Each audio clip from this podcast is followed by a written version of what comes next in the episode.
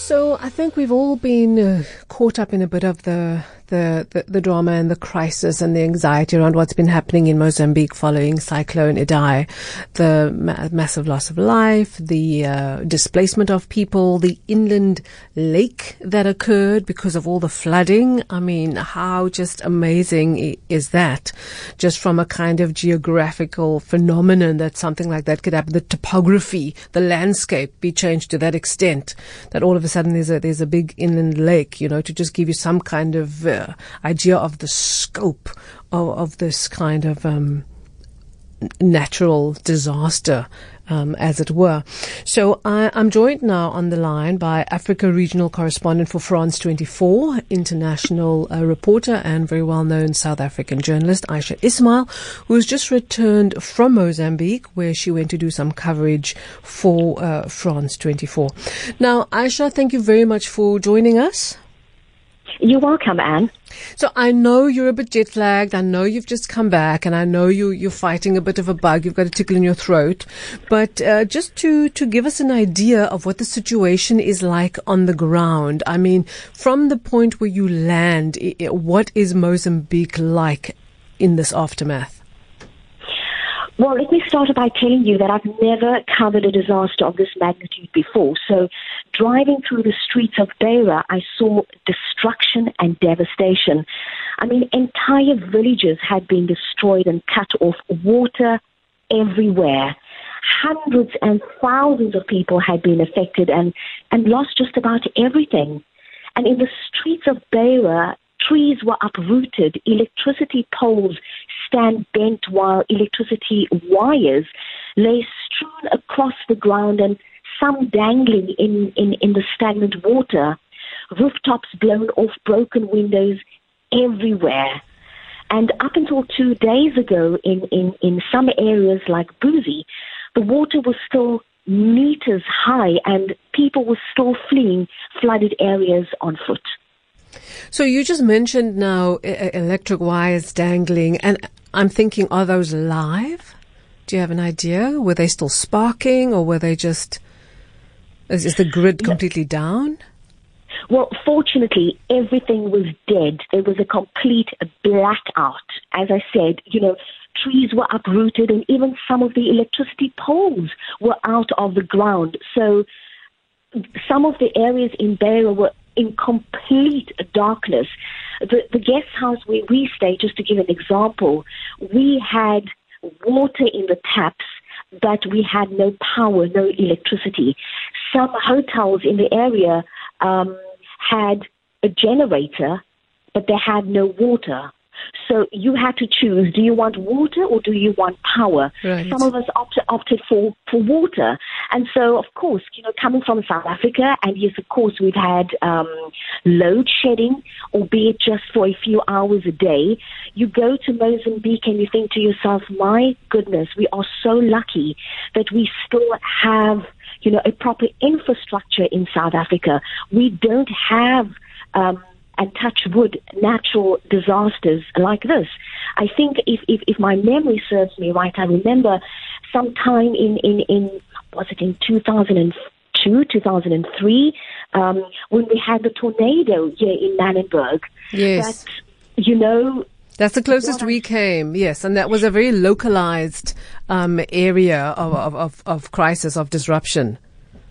Indeed, but what the Mozambicans um, experienced um, two weeks ago, in fact, it's exactly two weeks today, um, is something that, you know, it's, it's even hard for me to put in words what I saw. And, and I think that the two words, destruction and devastation, would be apt. So, you know, just a question. I mean, I, am not expecting you to have all the answers, but from your, your, the time that you spent there, what is the kind of mood, um, on the ground, as it were, and what kind of response is, is Mozambique capable of? Well, in terms of the mood of the locals, it was when when I arrived a couple of days after, so as you said, you know, it, I, I covered the aftermath of the cyclone. And, and it was all about survival. People, you know, trying to rescue the little that they had, people trying to rebuild with the little that they still had left. I went to a, a rescue center called the Samora, well, it was the Samora Machel High School that had been turned into a rescue center. And there I saw more than a hundred children that had been rescued by rescued rescue and aid workers. And some of the, the, the aid workers were telling me that these were the kids that were rescued from rooftops from you know with their parents clinging onto trees and as the rescuers got closer parents would fling their children their babies to the rescuers so that the babies and children could be saved and it was just sad to see these children at this rescue center because you could see the trauma on their faces um, of the event. And then, of course, the next trauma of being separated from their parents. They didn't know, I mean, whether their parents were still alive or where they were or whether they would be reunited with their parents again. So it, it, it, it was very sad to see this. But I must say, Anne, the South African National Defence Force deployed by President Cyril Ramaphosa were amazing. The SANDF were the lead rescuers. So I actually want you to talk a little bit about that, but let me just say to um, to the to our listeners, I'm speaking with Aisha Ismail. She is a well-known South African senior reporter, and she is the Africa regional correspondent for France 24. She's just come back from uh, Mozambique, where she's witnessed firsthand the aftermath of Cyclone Idai. And if anyone who wants to, you know, give us any comments or call in, join the conversation on 021 446 05 567, WhatsApp 072 567 1567, tweet at Cape Talk and SMS 31567. So Aisha, I was, that was going to be my next question because I had seen some of the reports in the media of the SANDF going in and doing really good work. And I wanted to know, had you seen any of the actual work or the after effects of the work being done by them on the ground in Mozambique? I have indeed. And as I said, the SANDF, they were the lead rescuers. The SANDF has the equipment, they have the know-how, they have the expertise. They took in three Oryx helicopters um, to conduct the rescue. And of course, they had the help of an NGO in South Africa called the Gift of the Givers. And the two organizations, the SANDF and the Gift of the Givers, worked together and just the, the, the, the passion and the commitment from the SANDF doctors, the gift of the givers um, doctors, the paramedics was absolutely amazing.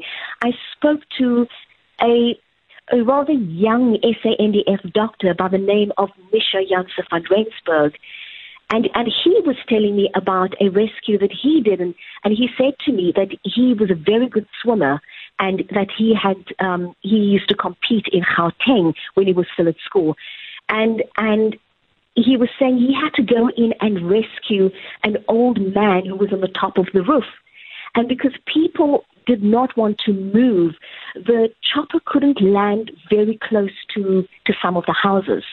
Um, and of course, there's always the fear of, of, of the blades that could injure the people. So he, the chopper had to land you know, quite a distance right. from the house. So, so I would imagine that the that pilot also had to have quite a level of expertise and nerves of steel. Exactly, and that is why I said they have they have the know-how, they have and they have the expertise. And he was saying to me that he then had to swim to go and rescue this man.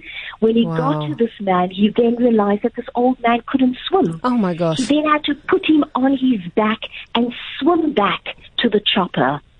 And he then he then confessed mm. and he hmm. said, Ek mm. was vrek moeg toe ek terug um, gegaan het. You know, this is one of those things where I like to say, you can't make this stuff up You know, when people sometimes they watch a movie and they say, "Oh, you know, that's unbelievable," then I always say, "But you can't believe what can happen in real life."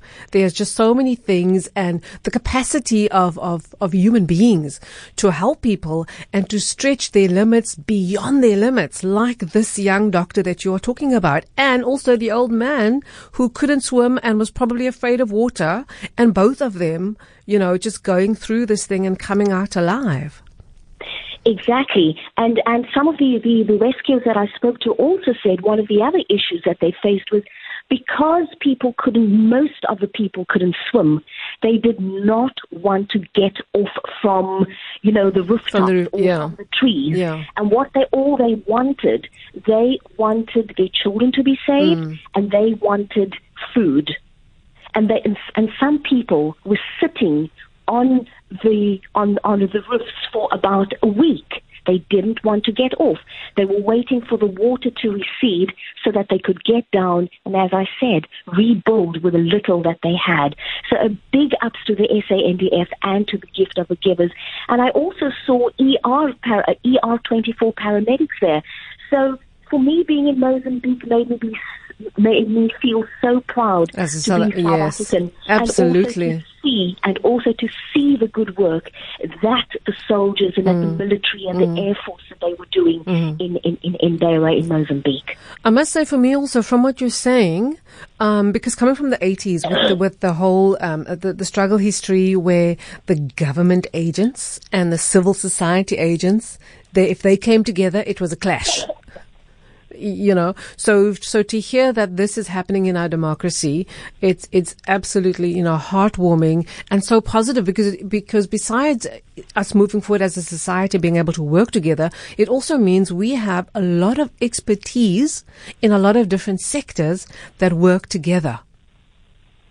That is indeed so. And also, importantly, is the passion and the and the compassion displayed by these soldiers. You know, when one thinks about a soldier, when you think about the military, you think, oh, macho people, they're there to protect the borders, they're there to shoot people. No, that is not what I saw in Beira. These were people who were going out and rescuing and helping people in need.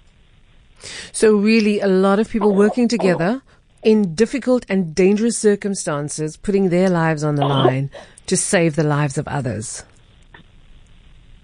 That is indeed so. And when I spoke to some of the soldiers afterwards, they were saying to me they are already preparing for the next phase, and they called it the next disaster.